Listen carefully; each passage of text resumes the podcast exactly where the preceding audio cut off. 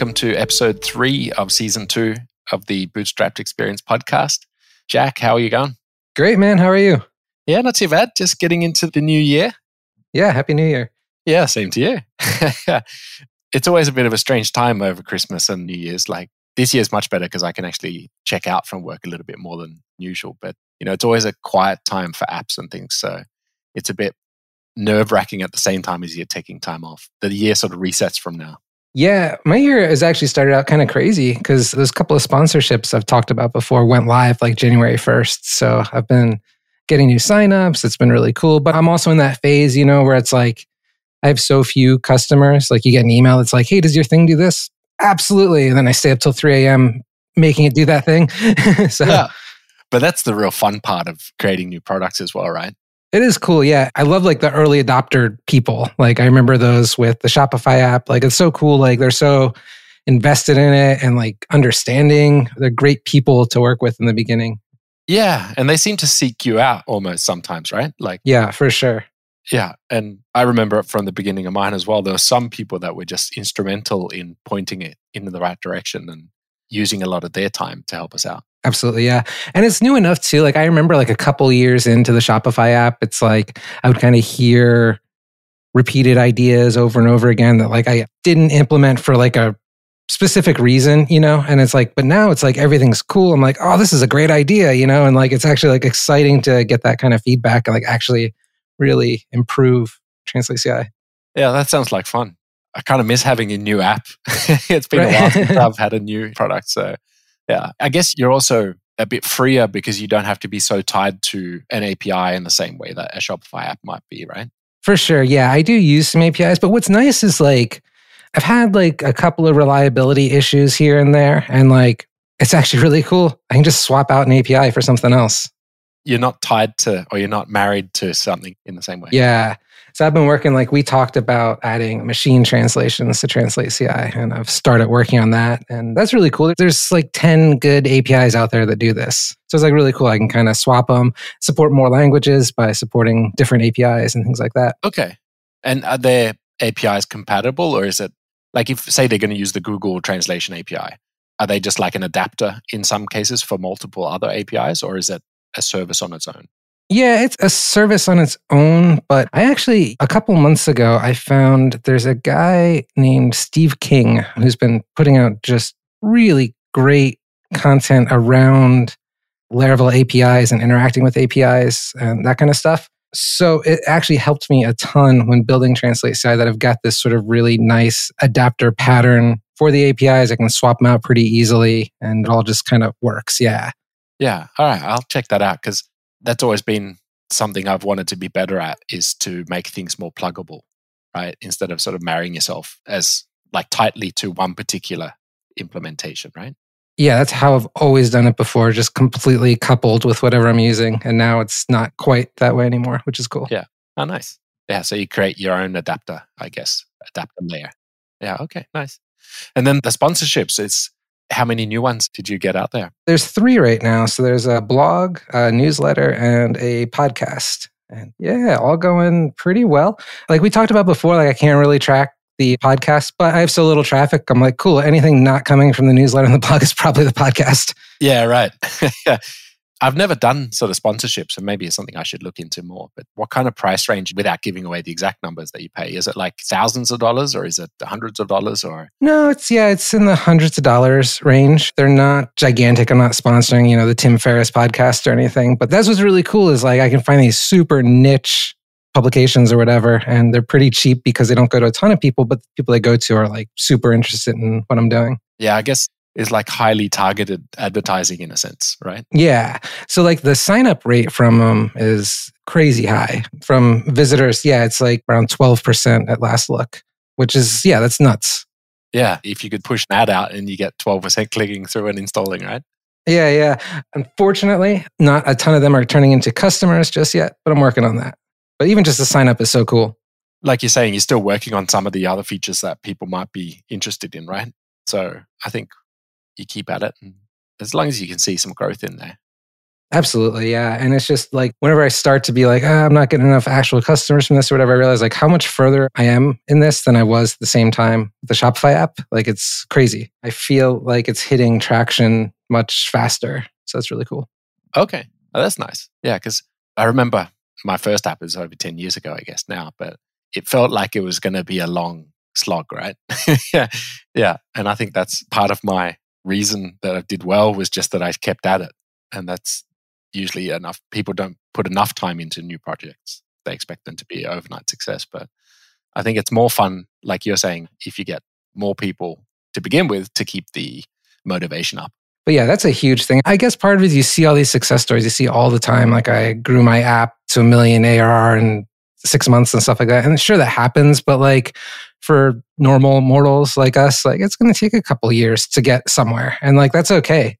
And some of it really is just waiting too. Like I don't think my marketing got significantly better, you know, in the first couple of years of the Shopify app. It's just you just kind of need to build up momentum. And that takes time, no matter what you do, I think, unless you have a ton of money to throw at it or something. Some amazing yeah, channel. exactly. And I think that's maybe what we're seeing more of in the Shopify space, at least, is people coming in with a bit of a war chest to start on advertising straight away and, and things like that. But I think anyone else just sort of bootstrapping it needs to expect it to take a bit longer. Which I get, that's tough. It's funny, I need to take that advice myself because I repeatedly don't start on SEO because the advice you always see is, oh, it takes a year. I'm like, a year? Like, yeah, I can't wait that long. No, no. But I really need to start it today. That's actually one of my big goals for yeah, this yeah. year. Just check out the show notes from last episode. I think I put the link in there to uh, what they call Contentful. Yeah, I mean, of course, it's probably best if you write it yourself. But if you want to get something up there, it makes sense to have somebody else write it for you as you focus on features and stuff. I kind of made like a 30 day marketing plan because I have about 30 days till I move to England. So, one of my big goals I'm going to try to do is put out a short YouTube video every day. So, I recorded like two, put one out, and then didn't do anything else with that for a couple weeks because of New Year's and holidays and all that. But I'm back on it, one a day. There you go. I think that's a pretty ambitious target, one a day. But I guess it could just be small stuff, right? Yeah, like I think the second video I did is like three minutes long or something like that. And it's just sort of a quick bug fix where I show a neat array thing in PHP. Yeah, I think I'll just kind of record my screen as I work and cut out interesting stuff. We'll see what happens. Yeah, definitely. I mean, send me the link and I'll put it in our show notes. Perfect. but uh, that's cool. Yeah, so you're moving in a month. Yeah, yeah. So that's exciting. There's a lot going on with that, trying to wrangle everything, but we're getting there. There you go. I think it'll be great it's always nice just with a change of scenery sometimes, right? Oh, I know. I'm so excited. I'll be moving in the crazy time of year, though. It's funny. We moved to Las Vegas in August, so it was 115 degrees when we got here, and I think we'll be getting to England in February when it's about zero degrees. Yeah, so best to, to yeah, yeah, over. yeah. But I guess you got to start somewhere. It can only get better from there. It's funny. We were looking to plan the marketing stuff as well. You sort of started on that. Maybe you want to fill in what your 30 day marketing plan is yeah, sure. We've talked about like paid advertising as far as like social media and Google and that kind of stuff. And I kind of generally want to avoid that, but I do want to set up remarketing because I remember from Shopify that works well. So that's like a quick thing I can do in less than a day and get that going and just kind of set it and forget it. The YouTube stuff, I'm going to see how that goes. And I would like to at least learn more about SEO and get a plan together. So that's a big piece of it other than that, like I'm not totally sure. I'm gonna look for more sponsorships because those have been working really well. The very first one I did was Laravel News, which that was like amazing. It drove an insane amount of signups. And the problem when I did it though was like it was like such an MVP product at that point. That sponsorship launched like the first week I went live, which was too soon. so it didn't do me as good as it could have. So I think I would like to try them again maybe in March yeah, once you feel like you've polished the product a bit more. And yeah, because the traffic was great, the conversions were great, and then yeah, just the product wasn't quite there yet. Yeah, sure. I guess it could have been a better result. Yeah, I think that's a good starting plan, right? I mean, just get the basics set up and build it from there. Yeah, I think that'll be good. How about you? What are you thinking about for your marketing plans? Yeah, well, we were actually just, my wife and I talking about this over lunch today. We've got our sort of yearly planning meeting next Friday to sort of set goals and you know, sort of plan out, okay, what is it we want to really get done this year? And then, yeah, we sort of started a bit on finding more marketing activities that we could add to what we're already doing. And there, yeah, it was very similar to your list, but starting got some remarketing going on Google display ads, but we haven't done anything around Facebook and Instagram or anything there. So I definitely want to get Shopify allow you put the Facebook pixel into the App Store listing now, or have for a long time, I think. I just haven't used it. So I think that's one of the things we really want to get onto. We also want to do an explainer video or start on the sort of script writing for explainer videos. Yeah, I think we've talked about this before, but I wasn't super happy with some of the ones I did earlier, and that was my fault for not putting more time into the script itself. But just doing them properly this time and not going for the sort of classic explainer animated style, but using more, you know, real humans and actual video footage with sort of graphical overlays and elements and things. You have so much good like social proof for your apps, like big like household names and things like that. Like I see going up on your Twitter and stuff sometimes. Like even if you could just get something like that into the video, I think would be awesome. Yeah, exactly. I think using social proof better than we are. And I think, yeah, like you're saying, the videos, that's actually a really good idea just for the hero static image that we have at the moment and putting in like some as used by or something like that. Obviously, we have to reach out to people and see if we can. but yeah, I think that's going to be interesting to do and doing the explainer videos. Then what else did we talk about? We talked about working more on our email flows and just sort of implementing some of the tougher ones that require a bit more integration with the apps or like a discounting system or stuff like that. Yeah, so that's sort of our main ones. We've already got SEO well on the way, working on a new website, which we're quite far on actually. So it's really just finishing that up. Yeah, so I think it's going to be good. And we've been focusing on the App Store listing quite a bit. I've got set up a recurring two week to do where we sort of go over the changes we did last time and then, okay, was it positive result, negative result? What should our next experiment be? And just did those this week as well. With SEO, are you trying to drive people to your app listing or to your Forsberg 2 homepage? Yeah, so we're driving them from the article to the App Store listing. And I think that's partly because our current website doesn't do a good enough job of presenting the apps themselves. So it's like a secondary thing. But the new website should have a lot more information and very similar to the Shopify App Store listing in the content and things like that. So whereas the current ones are very text heavy. Yeah, so we're just trying to make it more a reflection of what you'd find in the App Store if you do find it on our website. I think that makes sense. I always kind of struggled with that because, you know, Shopify has some crazy domain authority. My website had a negative 15 or something like that. I could never beat anything really. So I always drove people directly to my app listing, but that's probably not the smart long term play, I guess. I guess now with Shopify released a new design on the 15th. And I guess it happened, I think the 15th was when we recorded last. So we were sort of going over it live for our first look. And I like the new layout. I think visually it works really well and the information presented and so forth. But the category design in the App Store now is that's a different topic, I guess. But I'm not a big fan, and I think it'll drive traffic to the top three to six apps in every category, and everyone else will see see troubles. But the thing that I really don't like is that now they've put this other apps you might like on our landing page, and they're not from the same subcategory even. So they are just sort of the top of one of your categories. So, say you took marketing category, they'll just put the top three or six apps from the marketing category there, even though your app is generally under a subcategory, right? It would make sense to show apps from the same subcategory that you came from. Or anyway, I don't like the idea of driving traffic, paid traffic, especially to other people's listings. So I think we'll be pushing more our own listing on our own website. I saw a post from I think the Shopify product manager today who was in charge of the design. It was pretty interesting. And he sort of gave an explanation specifically why they put the competitive apps at the bottom of the page. So I get the thinking. Basically, his reasoning was they noticed through their analytics that people were sort of getting lost at the bottom of the page. They didn't have a place to go, like when you scroll all the way down to the bottom of a listing. But I feel like they probably could have fixed that and made the developers happier by just putting an install link at the bottom. Exactly. Some sort of call to action. A call yeah. to action. Yeah. Where did you see that post? Is that on Slack or? It was on Twitter. It was a little video post. Okay. Ah, I'll have to try and track that down. From the Shopify developer team or? Yeah. Okay. I'll find it and put it in the show notes. Yeah, it was super interesting. It was just a quick, like two, three minute video where they kind of talk through the changes and what they were thinking. And it's super interesting. I will say, like, I looked at the comments and the comments overall were positive. Okay. Yeah. we all sort of throw our arms up with change, right? Because it's like rocking the boat and you'd like things to stay, how would you say, predictable in a sense.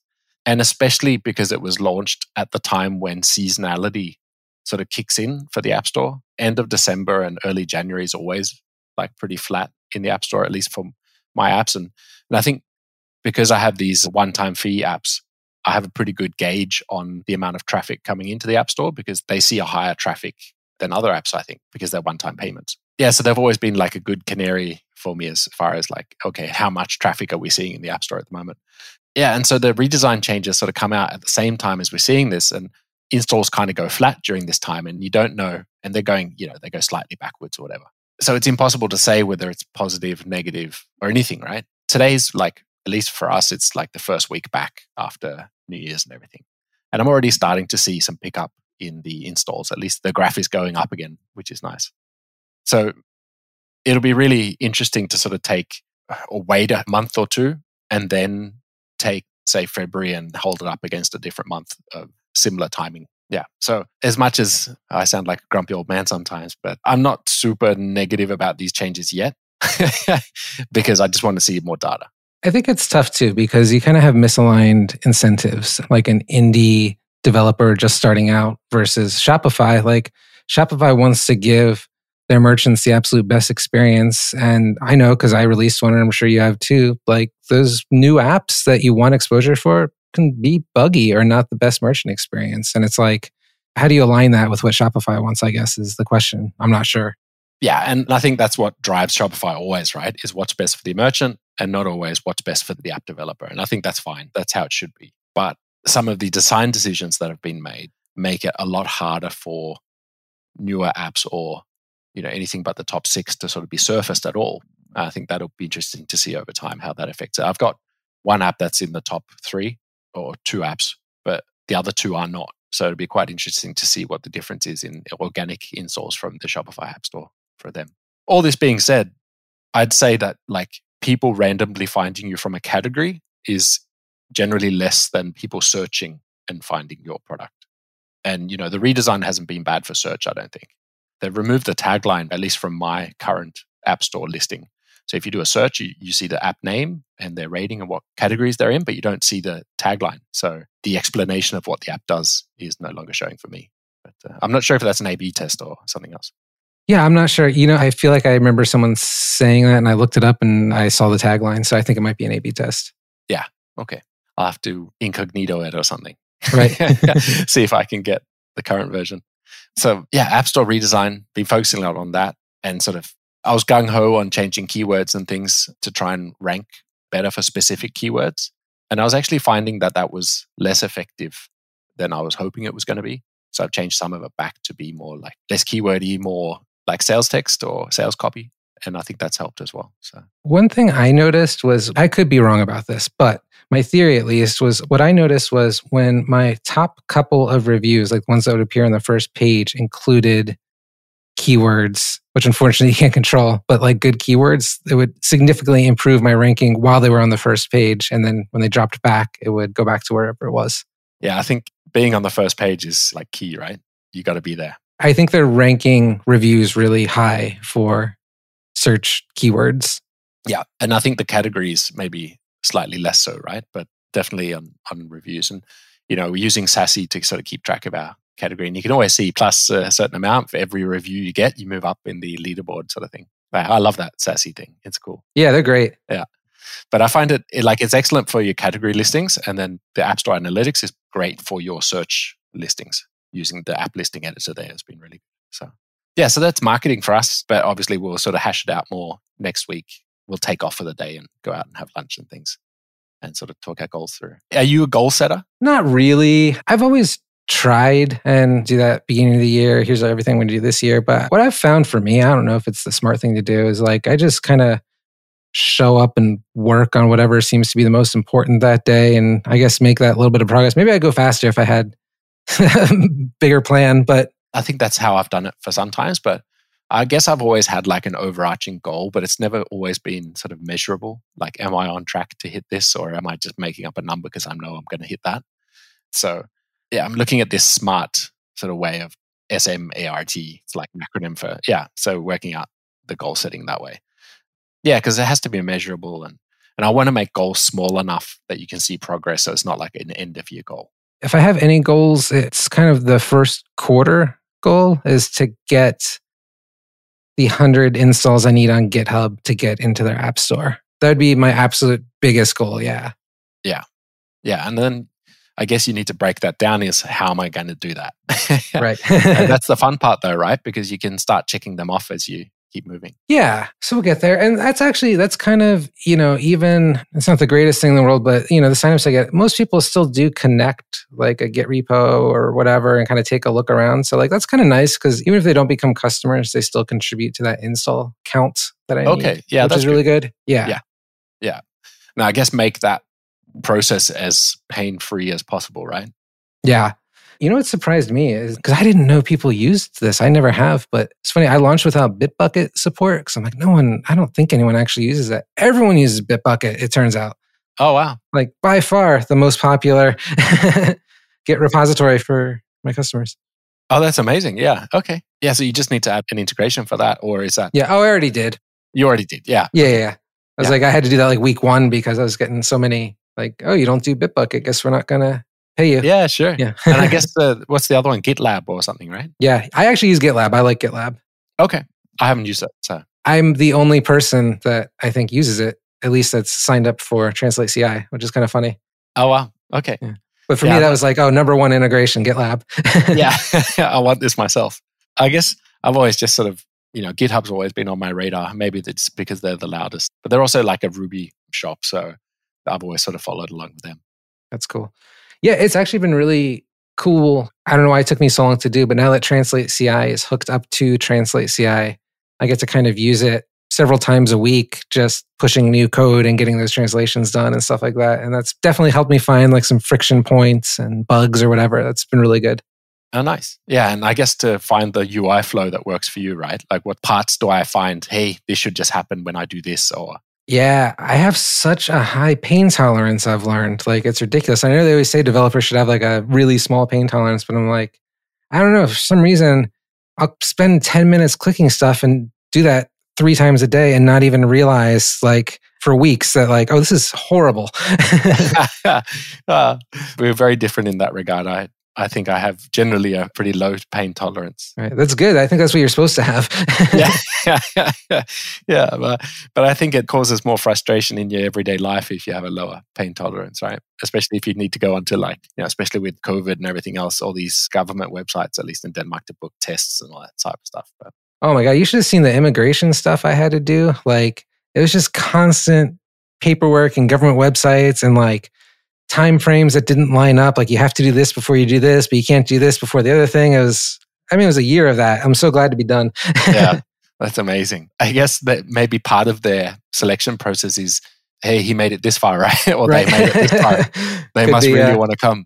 Yeah. It's funny too, because it was like, it's a bunch of different agencies, like in different countries too, like USA and England. So it's like you're just on all these different government websites that don't really communicate with each other, even though they're supposed to. And it's wild. And they're running COBOL or something in the back end. Yeah. I will say England was pretty advanced. It was funny seeing like SaaS products I know used in their application process. I was like, that's kind of cool. Yeah. Yeah. It's funny because I actually found .gov.uk.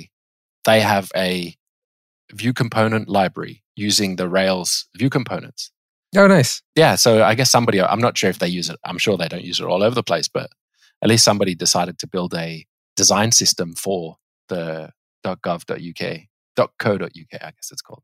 They do a lot to like attract tech people. So I guess maybe they've invested in that pretty heavily. It's kind of cool. Yeah, that's nice. Yeah, it's cool. Yeah, so goal setting is our next task. And then other than that, I think I'm just getting back into the flow of things. Uh, it always takes me a little while after New Year's to sort of go, okay, yeah, let's get uh, winding up for the year. Well, so I wanted to ask you, AppKit is, you know, kind of pretty far along, right? Do you think you're going to start using it for new apps or anything like that this year? Or just try to integrate it into the existing ones? Yeah, I think that's, we started out building a new app while we were building AppKit. And I think that was a good way to sort of get it up and running and everything.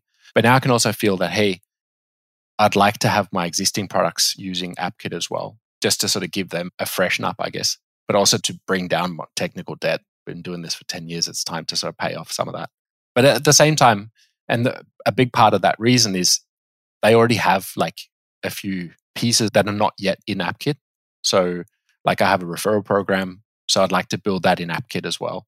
And by moving my existing products over, it sort of forces me to build all the remaining parts of AppKit where we already have like a good example of how the other side of the API works, or, you know, this is how we do it right now.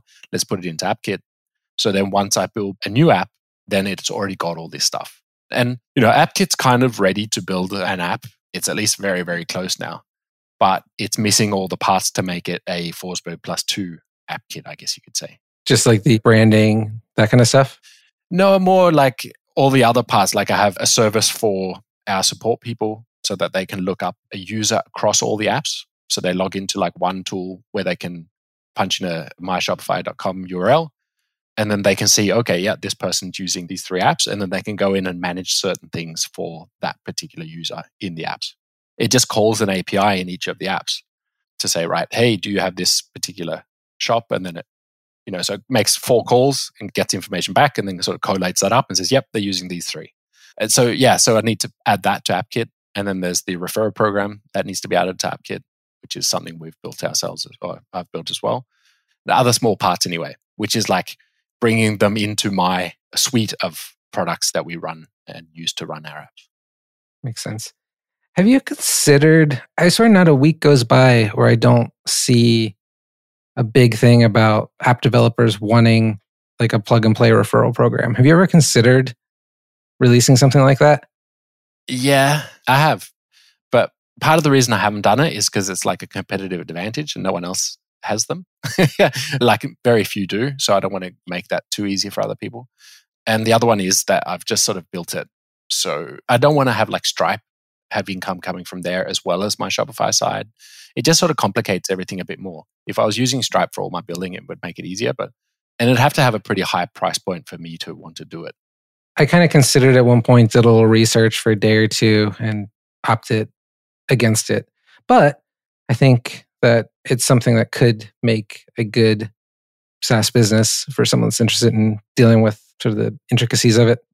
Yeah, definitely. And I think as wrong as it sounds, it's like I don't think it could become big enough for it to be worth the time investment that I have to put into it. No, that makes sense because there's what like five thousand Shopify developers or something like that. You know, yeah, and you, get, get, a couple ten percent of them. Yeah, exactly. Yeah. Right. So even if you charge them a hundred bucks a month for it, that's an okay business. But compared to if I put in time into my existing apps or to improve those, that's a totally different business for me, at least. So I think it's a great opportunity for somebody out there. I don't want to do it. but I'm actually pretty proud of how that turned out and the way that it generates a file that you just load into the PayPal mass payments. Yeah, so it sort of collates up everything for the last month and then gives you a CSV. You just pull it over and it's got all the email addresses and the amounts and everything. You confirm the amount and then bang, it's done. I had a very basic referral system I built, and it was kind of partially automated and partially manual. But I got it down to it took me about 20 minutes a month to deal with, and it wasn't too bad. But if you're willing to like sit there and deal with some spreadsheets, it's not too difficult to rig something up that'll work. Yeah, exactly. I think also the amount of app developers that it would generate enough for them to make it worth like paying $100 a month for, that has to become quite a sizable thing. So it's generally the large app developers that would get a good benefit from it. They probably have a capacity to build something for their products as well. The one thing that it does really well is that it handles multiple apps. And that's what I found really difficult when looking at existing referral solutions is that they hook up a single domain. So it's like one product or whatever, or at least one site. And I've got different domains for each of my products.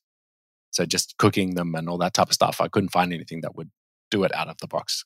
Oh, interesting. Yeah, I hadn't thought of that. So if a referrer sends someone to one app's website, but they sign up for a different app, you give them credit for the second app? No, but it was more like if I want the cooking to happen on this domain, right? So you say, right, it's for orderlyprint.com. If they visit there using this link, we'll cookie them. And then when they install, we'll attribute it to them.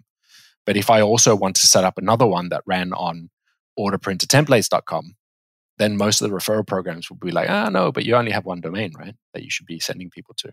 Oh, I see what you're saying. Okay. Makes sense. Yeah. So their widget was designed around a single domain. Anyway, that was at that time and the whole payout part and everything else. But yeah, I mean, we're paying out thousands of dollars now every month. So it's quite good. That's awesome. Yeah. It's grown. It's grown slowly. Yeah. The agencies are, I mean, I think they're a great marketing tool for apps. And I don't know if, I don't know, maybe they get bombarded constantly, but like, I just kind of like pretty early on for me, I just went through the list and like cold emailed a lot of them and said, Hey, do you want to check this out? And got enough that it made it worth it. Yeah, right. I think that's a good tactic, especially if you're doing it like on a personal level where you're writing it to them and saying, Hey, you know, this would be interesting for you guys and and not just spamming something out, right? Right, right. It's funny, I even just saw today, like every once in a while I think about cold email and very rarely decide it's a good idea. But like I just saw this thing today. It's like if you're not following up seven times, you're leaving money on the table. Like I would oh, never do that. One email, I'm done. You know? Yeah, yeah.